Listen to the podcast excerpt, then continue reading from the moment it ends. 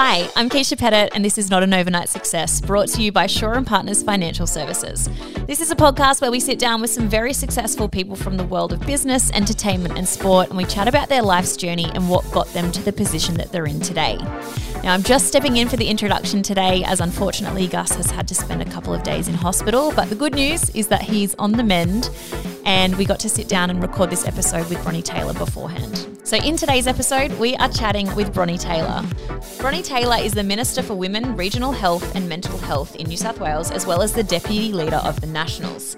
She comes from a nursing and farming background, and she's got a whole lot more personality than what you might be used to in Australian politics.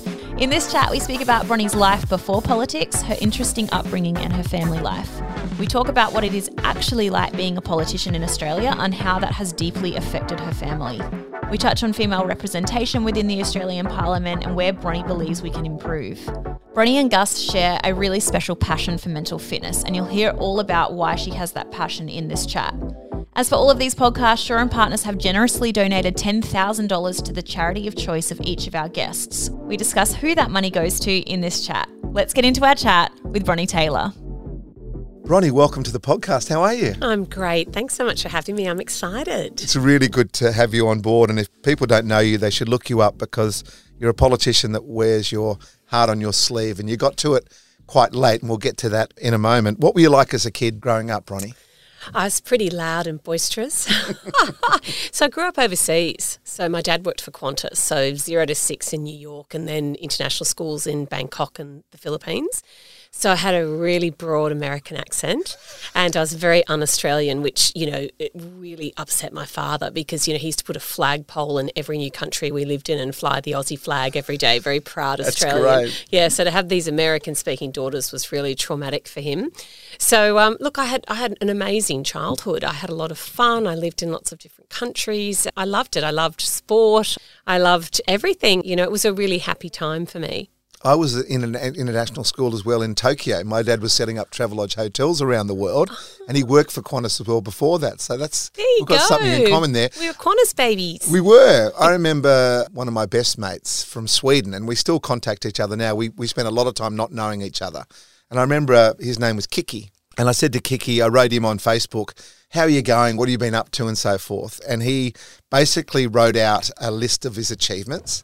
And he'd done so well in everything, and he was And married to the felt? show. I felt like, okay, I'm not going to tell you what I got up to. Have you got any mates from that old time of being an international school? Yeah, and I think that's one of the great things about social media and Facebook and things is that you can connect and you can sort of talk to people, and that's been really fun to sort of follow up and, and do that. And then a lot of the people that I was in school with in Bangkok had, had sort of they stayed on, and I came down to boarding school in Sydney. So that was a bit different. So I lost contact, and you know, I couldn't understand when I started at school down here why I couldn't have my curling wand and wear my blue eyeshadow. So in year nine, so it was a bit of a shock. But yeah, still, still catch up and still see them obviously online and things. So that's really nice. What was your family like? What's your family makeup? Uh, so I have one sister, one older sister, and mum and dad. My dad was a, a Queenslander, and he married mum, who was a girl from the eastern suburbs. So I think he had to ask about four times before mum's family uh, permitted the marriage. You know those days when you actually did what your parents said. Yeah. Yeah, and as I said, Dad was a bit of a larrikin. So there's a book about all the people that worked in Qantas, and Dad features quite extensively, I think. And he loved politics and loved all this. So it, it was really hard for me because when I finally got in and when I did something, he wasn't around. He died of pancreatic cancer. You know that was tough, but I'm sure that he got a he's had a good laugh. And uh, actually, Dad's highlight was when I got interviewed by Ray Hadley. Dad, Dad used to carry around that jolly radio, you know, with him continuously. And we did a big dancing with the stars down in Cooma when we were raising money for our oncology unit. And Ray wanted to do an interview with me. And honestly, our dad was so proud. I thought he was going to burst. So oh, hilarious. that's so anyway, cute. yeah, so cute. So yeah, and mum's mum's amazing. So my mother is this uber athlete. She played tennis for New South Wales. She's like a size six, and like I'm like a lot bigger than a size 6 You're and curvy. so what do you call? I'm a larger style of girl, Gus. but you know, it's just so funny. So isn't genetics a funny thing? So anyway, it's happened to my children. They seem to have inherited mum's physical prowess. So so that's good for them. But yeah, I've, you know, a good, a happy childhood, a very different childhood, but a really happy one. Yeah. What was your dad doing at Qantas? So dad was like a manager for North America when we're based in New York, and then obviously the site manager in Bangkok and in the Philippines. Wow, that sounds like an awesome, absolutely awesome job. And that was when Australia. I mean, I'm very proud of Qantas anyway, but I just remember getting on Qantas planes like in the 70s and 80s, and it was like you jumped into a surf life saving carnival because all the all the blokes and the girls would just knock about. You'd have the old Daily Telegraph from the day before that they'd flown into the country with, and you felt as if you were on Aussie soil as soon as you got onto that plane. It's not quite the same today. No, you're so true. And they really looked after us. I mean, there was a whole department in Qantas that looked after the kids of, of the parents who were working overseas. And we were so well looked after and cared for. And it was just, it was an incredible time. And um, yeah, I don't think it is quite the same, no. unfortunately. But um, yeah, what a wonderful organisation. They treated my, my father worked for them. He started off working for them in New Guinea. He he grew up over there, and he worked for them from when he was seventeen until when he left because you know he sort of had to go. And um, mm. he just absolutely lived and breathed that organisation, and those were incredible times. And I feel really privileged to have been part of it. Absolutely. So you went through school, eastern suburbs. Were you a princess or were you a knockabout? Because you're a knock. I would call you a knockabout now. Have you changed into a knockabout, or were you always? Oh, look, I think, you know, I, we went to school up on the North Shore. So Qantas actually had an arrangement with Pymble with PLC, and they actually would take Qantas children really quickly because my mum actually had gone to a school in the eastern suburbs, but they weren't so keen on taking my sister. Oh, no reflection why? on her, I'm sure. Okay. Well, I think, you know, everyone sort of liked to try and make it, you know, a bit difficult, didn't they? So we went off to Pymble, and that was really fantastic for me. And look, my mother could have dinner with President Marcos in the Philippines one night, and she would be out helping her golf caddy's sick child the next. So we were very grounded and we were very much made to realise just how jolly lucky we were. So I think I've always had a lot of bogan in me, Gus, and, uh, and I wear that with pride. And I've got a husband who keeps me very grounded as well. So, you know, I, I like to think that I love people. I find people really interesting, and mm. it's not one certain type of person. Or, but I think the greatest thing you can do is that someone is that you can sit there at a boardroom dinner and be able to engage, but you can also go and do whatever needs to be done. And, you know, it was why I loved going back out and vaccinating during COVID because that's what I do and that's who I am and that's never going to change. So, yeah. Yeah. That's really lovely. Let's talk about your family before we go back and talk about you getting into nursing. You're married to a farmer oh. out in the Cooma area of New South Wales. If people want to look that up, it's a beautiful part of the world. You know, near the snowy mountains, I suppose the best way to describe it. How did you guys meet? Was it love at first sight? What was it like for you? So I'm really boring. I married my year 12 formal partner Okay. Oh, you, so you knew. You knew. I, I, knew, Gus. I knew. So I'll tell you a funny story. So we'd been down at the pub. I'm, I'm sure I was of age uh, with a girlfriend, and we'd you know schlepped it from the from the train, and we'd gone down there, and I'd heard about this bloke, and I'd heard that you know he was school captain, about where he was. He doesn't like it when I tell the story because he thinks it makes me sound shallow. but I'd heard that he was really terrific bloke, and that everyone really liked him, and you know, and I thought, oh, I just can't wait to meet this guy. And I might have said to a couple of girlfriends, I'm going to meet this guy and I'm going to go to his school formal with him, right? Bit, you know, a bit out there, a bit presumptuous. Yeah. Anyway, I did. Conf- confident. I did. anyway, and I met, I met Duncan and I just adored him. And apparently, I came home that night and I said to my girlfriend's mum, I'm going to marry him, which would have horrified him if he knew.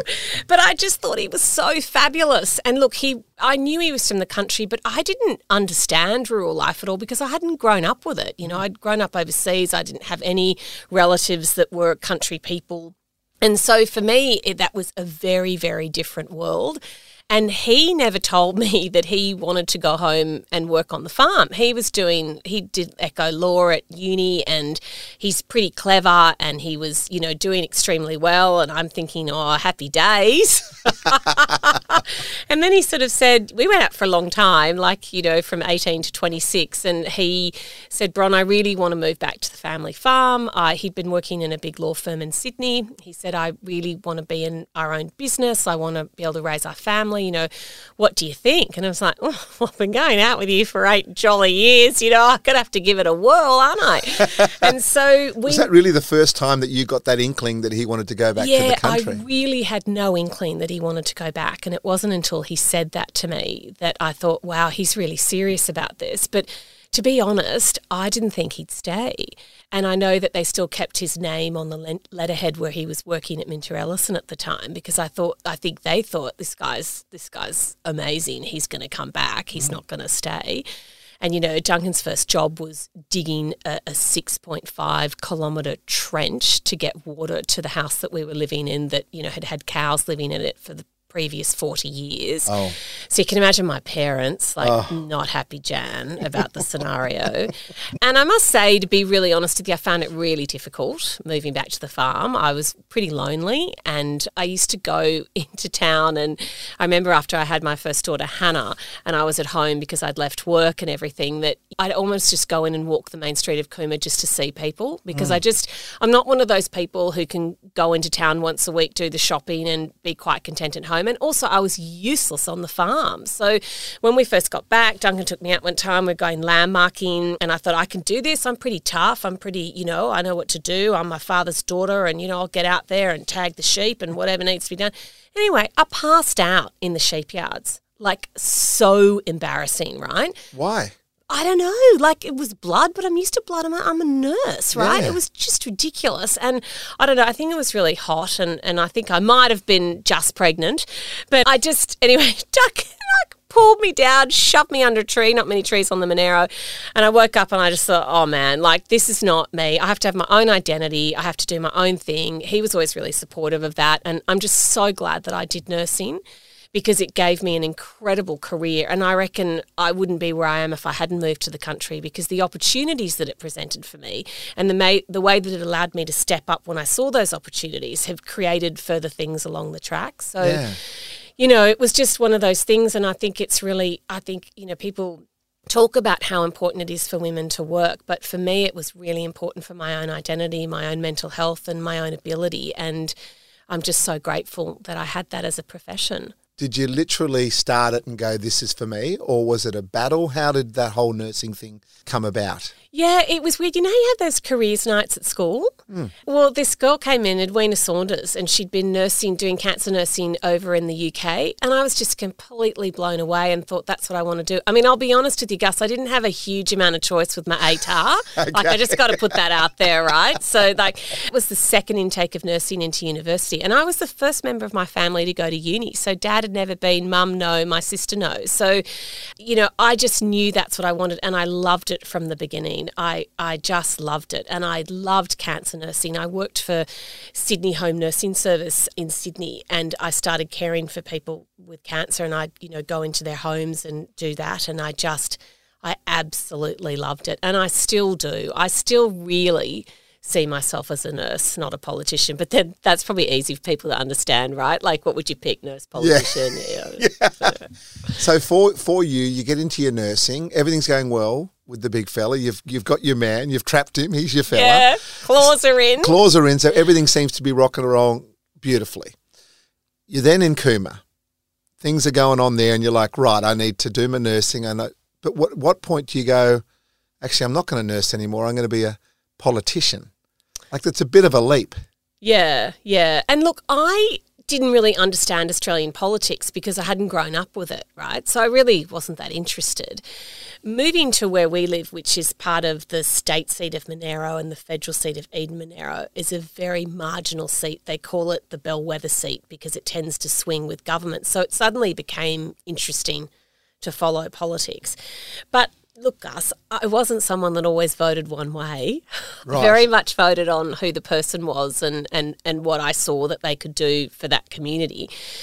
But for me, when I was nursing and I was looking after cancer patients, I was pretty pretty staggered at the sort of level of care that my patients, you know, had access to, and I thought it was wrong. I knew that we there were a lot of services that we couldn't do locally, and I think that's really important. You know, we don't want everybody doing everything in every single hospital because you're not going to get the best outcomes. Because if you break your leg in three places, do you want someone to reset that that maybe does that kind of break four times a year or 400 times a year? Mm. So, you know, uh, that's something that we have to we have to get a better understanding around. But what I did know was that my patients, we I knew we could deliver certain types of chemotherapy safely and effectively. And I wanted to see my patients be able to drop their kids at school, have their treatment, be around for when they were home at night instead of having to. And people used to say, oh, Canberra's only an hour away. Well, it's not if you lived at Delegate on the Victorian border, and it wasn't if you lived in Thredbo and we had a snow event and everything else. And those those one and a half, two, three hour trips one way made a big difference. And also, country people often don't like driving in major cities as well. And so, if I had to have treatment and you were my partner or my friend, you also had to take the day off to take me. And all of those things have cumulative effects on your community community. Mm. So I said to the health district, we really need to try and have an oncology service here, and it's something we could do. Their response, no, Bronnie, read the code of conduct, Bronnie. Stop talking to your local radio, Bronnie. Stop making mischief, Bronnie. Read the code of conduct. And I just thought, this is really wrong. It's fundamentally wrong. I know we can do this. And we had this really great group of women called the Monaro Committee for Cancer Research, and they were a fundraising group, and they were being they had been really really successful in fundraising. And I was at a meeting one day as the cancer nurse, and they said, "Bronnie, what do we need?" And I said, "We need an oncology clinic." And a lady there who's still a wonderful mentor of mine to this day said to me, "Right." Well, that's what we're going to do. We're going to fundraise for a, for an oncology clinic. How much is that worth? Well, we raised in excess of a million dollars over two years in a population of 8,000, catchment probably 12. So that's pretty massive, How right? did you do that? We did Cooma's Dancing with the Stars, and I was Sonia Kruger. Okay. I know. Can you imagine I in can. the sequins? Yeah. Oh, God, I wish I looked like her. I mean, isn't she a rock star? Anyway, She goes all right. She goes all right. yeah. But um, yeah. So we just did that, and that's the thing. Country people are so amazing. And they just got behind it. And I had this incredible bunch of patients at the time that really got behind it and really told their stories. And so it was just an incredible thing to be part of. And we uh, it still goes to this day. Every every second year they they do some type of dancing extravaganza or something and people love it. Yeah. And so then from that I had this patient called Susan Mitchell and Susan had pancreatic cancer and it was advanced and so we knew that it wasn't going to be a long-term thing. And I'd go into her place and I was a bit scared because she was quite a stalwart in the community and quite fierce and like you know she took on the wild dog problem in the national parks and she made them tremble in the Senate estimates committee that she went to. And she was also a really big person in the National Party. So I went in thinking, all right, here we go. And, you know, let's talk about your pain. How are you feeling? What can we do? You know, she said, I don't want to talk about that. I want to talk about you. And I went, no, no, no, but we're not here to talk about me. yeah. And she said, I think you'd be fantastic. I think you should run. And I said, oh, that's just, you know. Anyway, she worked on me, worked on me. Then I got approached by the Nats. And I guess the rest is history. So you are then sort of thrown this idea. Did it shock you to initially? Did you like sort of just wave it off, or did you go, actually, I quite like the thought of doing that? Like, what was your first mindset? And when you went home to the big fella at home and Duncan and said, babe, I might be running for New South Wales government. What did he say? Look, I did buff it off at first. I thought, how ridiculous. And when this politician, Melinda Pavey, had approached me and said, look, you know, we'd like to look at you running for the seat of Monaro, I just thought, oh, how ridiculous. I went home I said Dunk, you are never going to frigging believe what's happened to me today. And he said, I reckon that sounds fantastic, Bron. I reckon you'd be great. I was just like, really? And then your ego takes over a bit, right? And you think, oh, you know, they want me to run. I must be a bit fabulous, or, you know. and so, yeah, that's that's sort of how it started. And then Mel sent me a message that night following up after she'd met me for coffee saying, I'm just here with John Howard having dinner. I just think you'd be great. And, you know, you think a bit like, oh, yeah, that's wow, they're, they're hognogging it. And then I thought, well, what can I do? But it had a bit of a weird twist to it because they had originally approached me to run for the lower house seat of Monaro, but unbeknownst to me, they'd also approached a bloke called John Barilaro in Queanbeyan. Ah. So John and I were at loggerheads to start with because we were up against each other. You're to- mates now, aren't you? Uh, he's one of my dearest friends, and I just adore him. He's like a brother to me, and we repaired that relationship. and also, I decided to run for the upper house. So he was going to run for the lower house. I, I ran for the upper house. I lost abysmally, my abominably, I should say, is the correct word. My first go at that because the National Party don't like people to just come in from nowhere and think they're going to get on the ticket, and that was a real mistake of mine. And and I learnt a lot. So. I, I went around, I did this big road trip around New South Wales talking to all the central councillors of the National Party, which is what you need to do.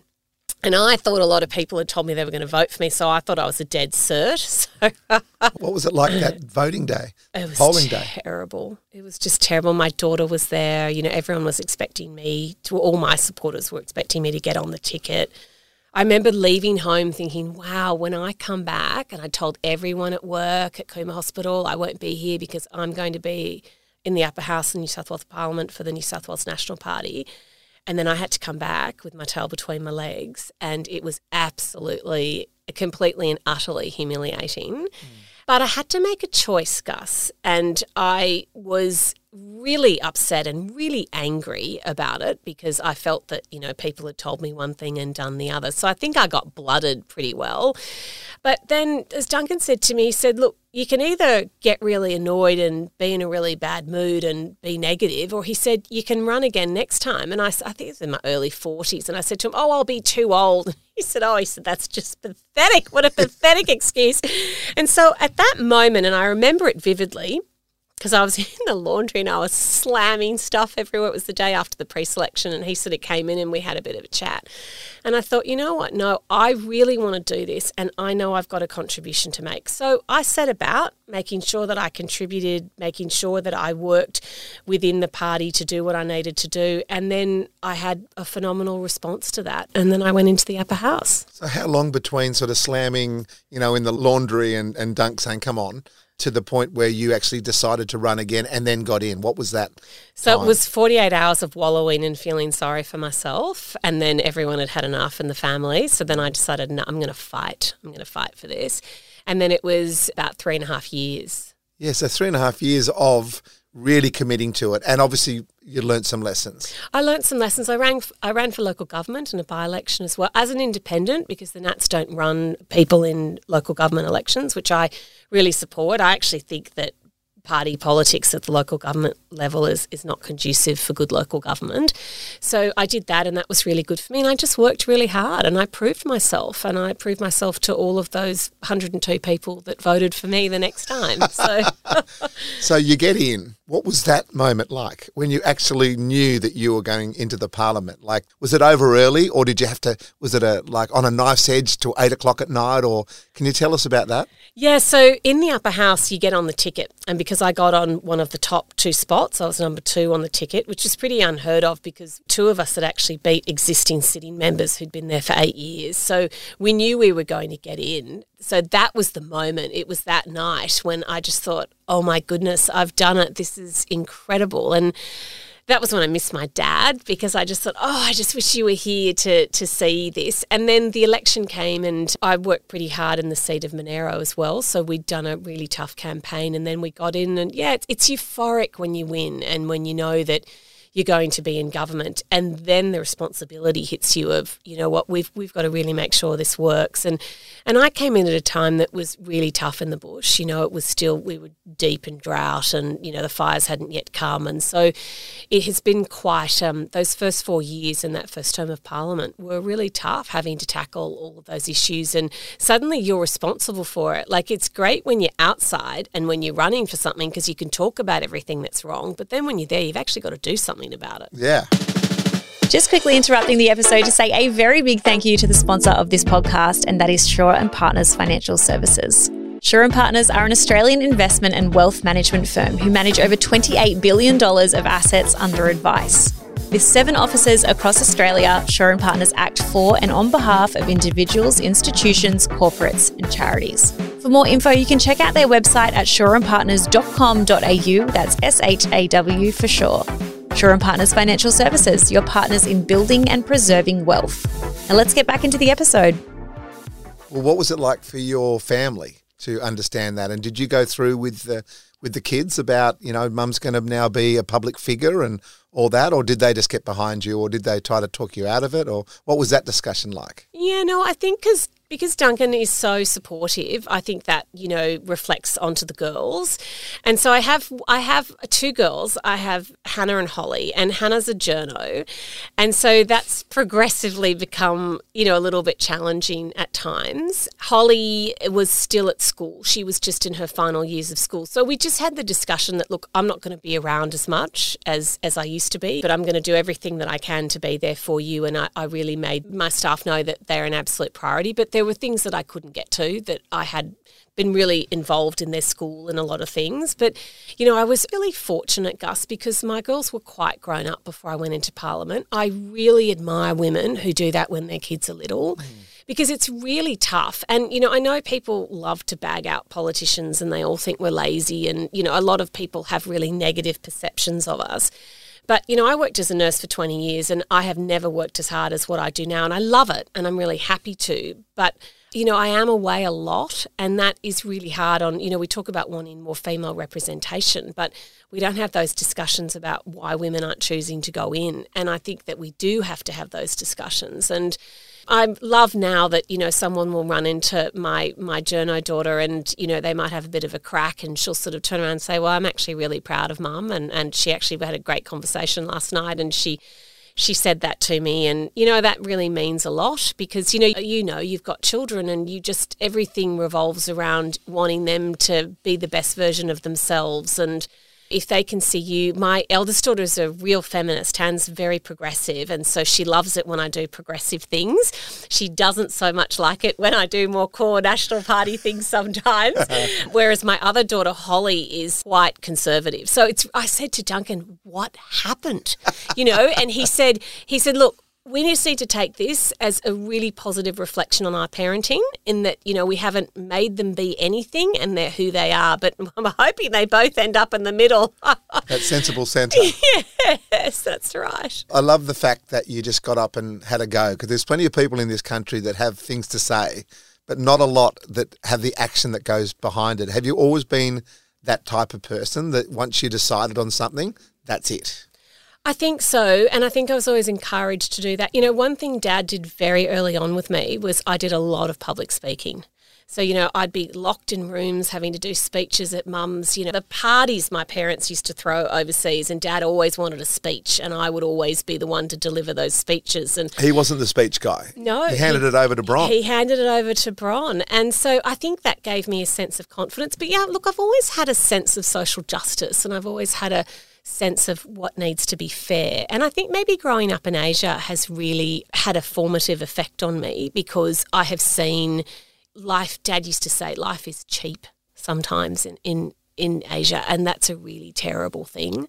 And so, what do you think he meant by that? I just think that he meant that you know the services weren't there, and the you know things like I mean I remember when one of Mum's the guys that used to carry you know the golf bags, the caddies, and one of his children had pneumonia and she was just going to die because they couldn't afford to get the antibiotics to put her into hospital. I mean, that just doesn't happen in Australia. And it wasn't until mum intervened and, you know, all those sorts of things that I grew up with, knowing that there were people that really were doing it tough, gave me a sense of what's fair and what's not. And yeah, look, I have always, I have always been pretty, pretty out there. I, I, I, do sort of stand up and say what I think, but I think that's important. And I think that's why people like you so much. And I think that's why you're in a position you're at the moment because you, you're intelligent, but you wear your heart on your sleeve, and that's what I've found about you straight away. What do you reckon your dad would have said that night when you're actually locked and loaded and you're in Parliament? It's a magic moment for you, and you would have thought about him a lot. What do you reckon he would have said? I reckon he would have said bloody beauty, Bron. You're a bloody ripper, Bronnie. yeah, yeah. It's so beautiful. What's it actually like to be a politician? Like, you've got a bit of a staff. Now you're deputy head. You're the most powerful woman in New South Wales government. It sounds so crazy. Mm. but it's true. Mm. What's it like? And is it what you thought it was going to be? Yeah, nah, it's not what I it's not what I thought it would be. I think I think for me honestly, and I don't want to, I don't want this to, I never, ever, ever thought this would happen to me, Gus. I really didn't. And so for me, there's a lot of that, sometimes that imposter syndrome where I really have to step it up, you know, and, and I think you need to, I need to be really honest about that too. And, I had no idea what I was in for, to be honest. And I think for me, one of the hardest things was when I became a minister, you suddenly become the big fat sort of wild pig in hunting season when you become a minister because it's all about a scalp. And I'm not saying any side is any better than the other, but I had I had some people that really didn't like me when I came into parliament. And I don't know if that's because I had blonde hair and I wear pearls and I'm married to a farmer, so that's sort of a stereotype that some people don't like. I don't know whether it's because uh, my brother in law is a federal member of parliament and has a portfolio in energy, which can, you know, often cause people to, you know, become very divided.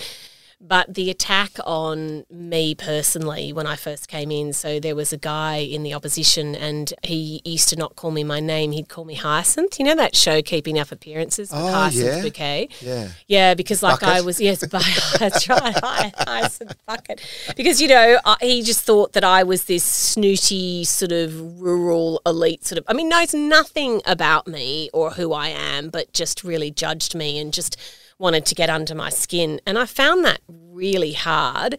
And then when I would speak to people about it, I'd say, look, it's really unacceptable what he's doing and what he's calling me and what he's saying. They'd say, oh, you need to toughen up, Bronnie. Not tough enough. Not tough enough for politics. This is what happens. And it's like, well, actually, no, the behaviour's really wrong. Mm. The behaviour's really bad.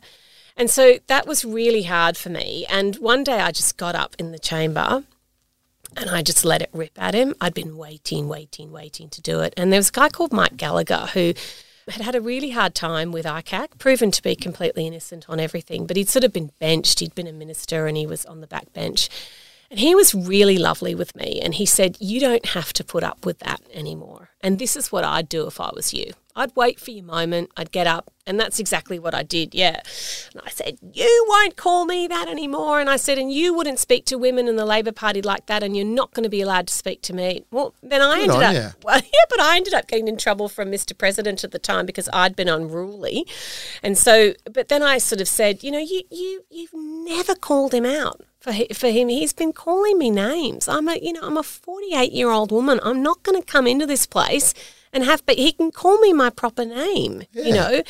And so that was that. And then I think I think people sort of thought, oh, she's arrived, you know. But I, I just resent that I, I actually had to get to that point. But anyway, so be it. And then when I became a minister, um, they really went after my family and they went after Duncan and they went after Angus. And, you know, in all my question times and my budget estimates were all about personal family sort of matters and alleged sort of smirkiness. And look, they've thrown everything they can at me and they've come up with nothing. But it's been really hard to take. And hand on heart, if someone had said to me, we want you to run, we want you to do this, we think you're going to be great, but they're going to come after your husband and that's going to have an effect on your family and on your children.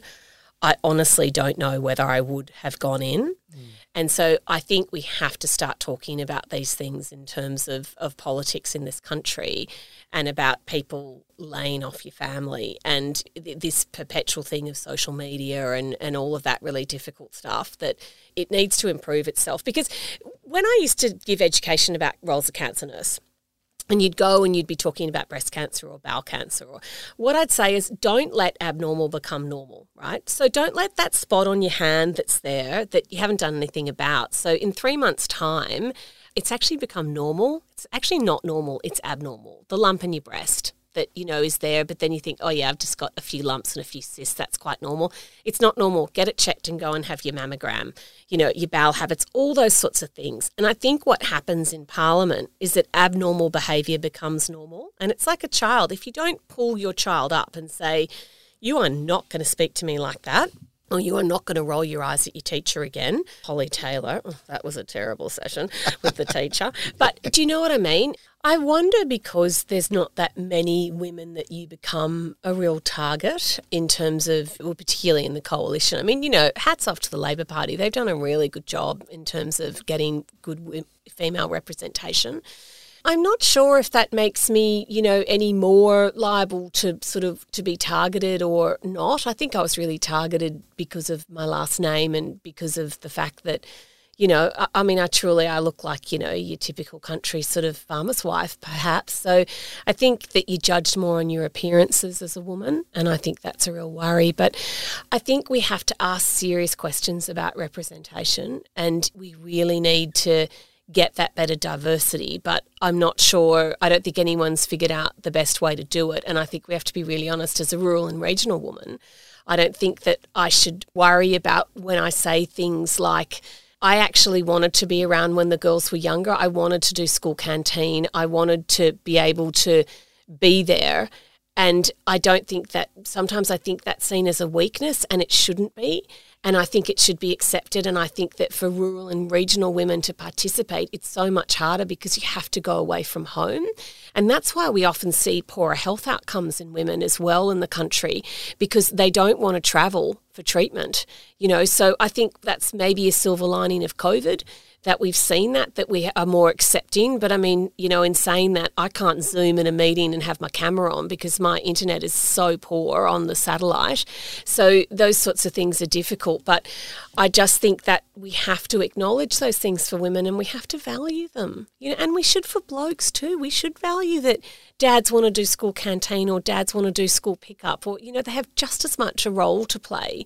I feel confident going into this next generation that that will be shared but i think too if you want to have two huge careers it's really difficult to get that right. So i think it's important to have those conversations and we shouldn't be afraid or we shouldn't think oh, i can't say that because it doesn't sound like i want to be a power woman I think you just have to be really honest, and that's the only way we can work through those issues. Well, I'm glad that you've hung in there. Does it make you sort of think sometimes, well, you know, it's a bit too much? Or do you think, you know what, I'm the right person to actually make the changes here? I am tough enough, I've got through enough, you know, that maybe I'm the right person to, to, to make the change for the ladies coming through and also the blokes. Mm, I do now. I feel really strong you know, the guy that started by calling me Hyacinth, you know, he, he said to me the other day, You're really, really good. Like, you know, we sort of can't get anything on you. And I sort of, I turned around to him and I said, Yeah, well, you blooded me. Yeah, yeah, but you're tough now. And I said, Yeah, but, you know, Duncan doesn't like that I'm as tough as what I am sometimes, I think. But I feel very privileged to be where I am. I think to be deputy leader of the New South Wales Nationals gives me an incredible platform.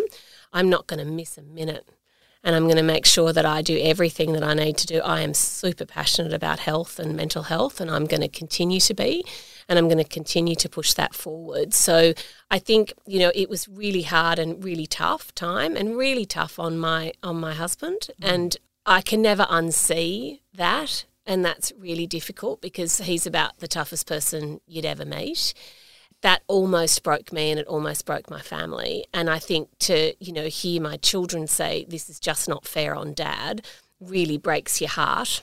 Uh, oh, you know, can't imagine. Yeah, really, really bad. But you know what? We, we got through it and we've been able to prove that everything that he's done and that I've done has actually been of, of benefit to a lot of people.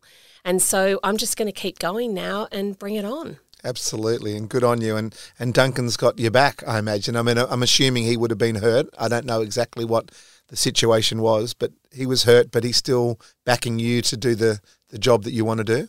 He is, and it's really funny because when the option of deputy leader came up, and I sort of thought, you know, I wouldn't blame him if he said, and I don't want people to take this the wrong way, like, you know, he's the man and she's, it's not like that. It's a very equal relationship. But, you know, I wanted to know what he thought. And also if he'd said to me, you know, I just really want you at home a bit more. And, you know, because I'm away a lot. And as my mother says, you know, not many people had put up with what Duncan does. Oh, yeah. That's that, that, that old chestnut. Beautiful. Thanks, you, thanks, Mum. Don't you love it? And I just think that you know, but he didn't. He was the first one to say, I think you'd be terrific and I think you should give it a go and good on you. So, you know, I think anything right is a moment in time. And this is my moment in time to make a difference and I've got the opportunity. So I don't intend to waste a minute. And he's right beside me. what I talk about mental fitness, you're obviously your portfolio mental health is absolutely the most important thing I believe in Australia at the moment, not just Australia, the, the whole planet. When you sit down and you can make decisions that can really make a huge impact, do you sit back some nights and go, wow, that was a day I signed something off that can really help millions of people? Like, what's that like to have that sort of conversations with people? You're in the room where, where it happens. Yeah, look, I, I never lose that. And I say to the people that work with me, guys, we need to stop and just reflect on the enormity of the change that we've just achieved. And I try I try and do that a lot because I think it's really, really important. I think it's getting harder, Gus. It's something that does concern me a bit. And I think that, you know, with all this hoo ha that's happened around grants and around government funding and things, the problem is sometimes that when we think that things have to fit into a certain situation, and they have to tick 15 boxes and we have to demonstrate this and demonstrate that. In the mental health space, particularly, I've tried to be a bit more courageous and say we've got to start looking at funding different types of things because we can't keep doing the same thing, right? We all know that, except, but it is getting harder and it's that public perception. And that would be the one thing I'd really say that, you know, we, we have to not be afraid to fail sometimes with some of these things. We can't be eaten alive about it. I'd like to see much more bipartisanship in health and the mental health space because if we didn't have the chance to fund some of the things that we have, some of those non government organisations, some of those grassroots things that are happening, that on a piece of paper don't meet the test of the 10 Sydney based bureaucrats who are really good people, those, those department people. They're really good people and they're doing their job. But we need to have a bit more flexibility around that. And that's something that concerns me going forward because I think the media latch on to, and you know, it's been terrible with ICAC and the inquiry and you know, and, and, look, if the wrong things happen, it shouldn't happen. But particularly in rural and regional New South Wales, a lot of those business cases are never going to stack up because we don't have the population. That oncology clinic didn't stack up, but because every single thing in that unit was by community raised money from the you know from the lino on the floor to the curtains around the chairs now it's hugely successful now there's a visiting oncologist because we allowed that to happen and i just that's something that does concern me that i'm going to i think politicians are going to start being very afraid to fund things that don't look like they tick the 15 boxes because of those repercussions. And we really have to be mindful and cautious of that in terms of public policy. Yeah, absolutely. Um, at the end of the day, from, from my point of view, the, the fact that you're human about it, and if there's other people human about it, then it gives you a little bit more a little bit more wriggle room, I suppose, to actually come out and see the work. You know, I remember going to see Scott Morrison in Canberra, and I had two minutes with him. Ended up having twenty. We spoke for fifteen minutes about the Cronulla Sharks and the Sydney Roosters, but I did get a couple of minutes, and I actually said to him, "I've just been with the advisor to the Minister for Health." And he's basically told me I need to sharpen up my paperwork. What I'm actually doing is great, but it doesn't look as good as it does on paper.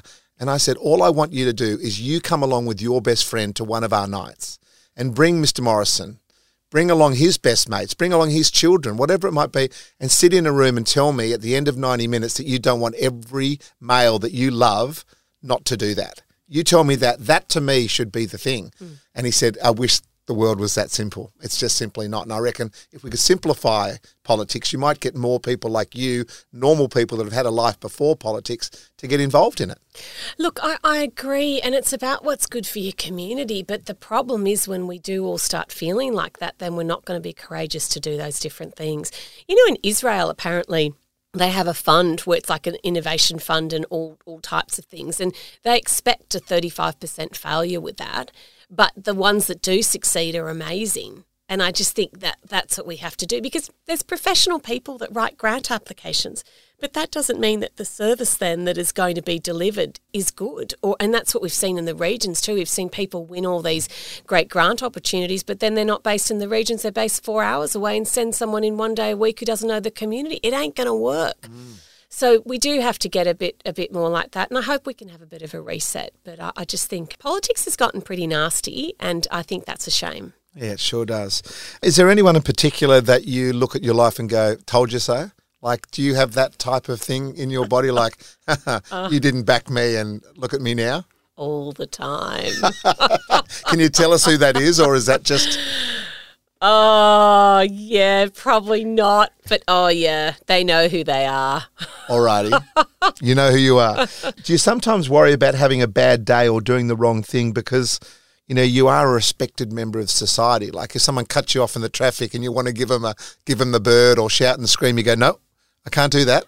I'm Bronnie Taylor now. I'm a member of Parliament." Yeah, I do. I looked hand on heart, absolutely. Yeah, there's a couple of times when I've just wanted to let it rip at someone where I would have before, but I can't now. Yeah. Is that hard not to do? Really hard. Really hard. I mean, it's probably been good for me as a person because I do tend to be a bull at a gate.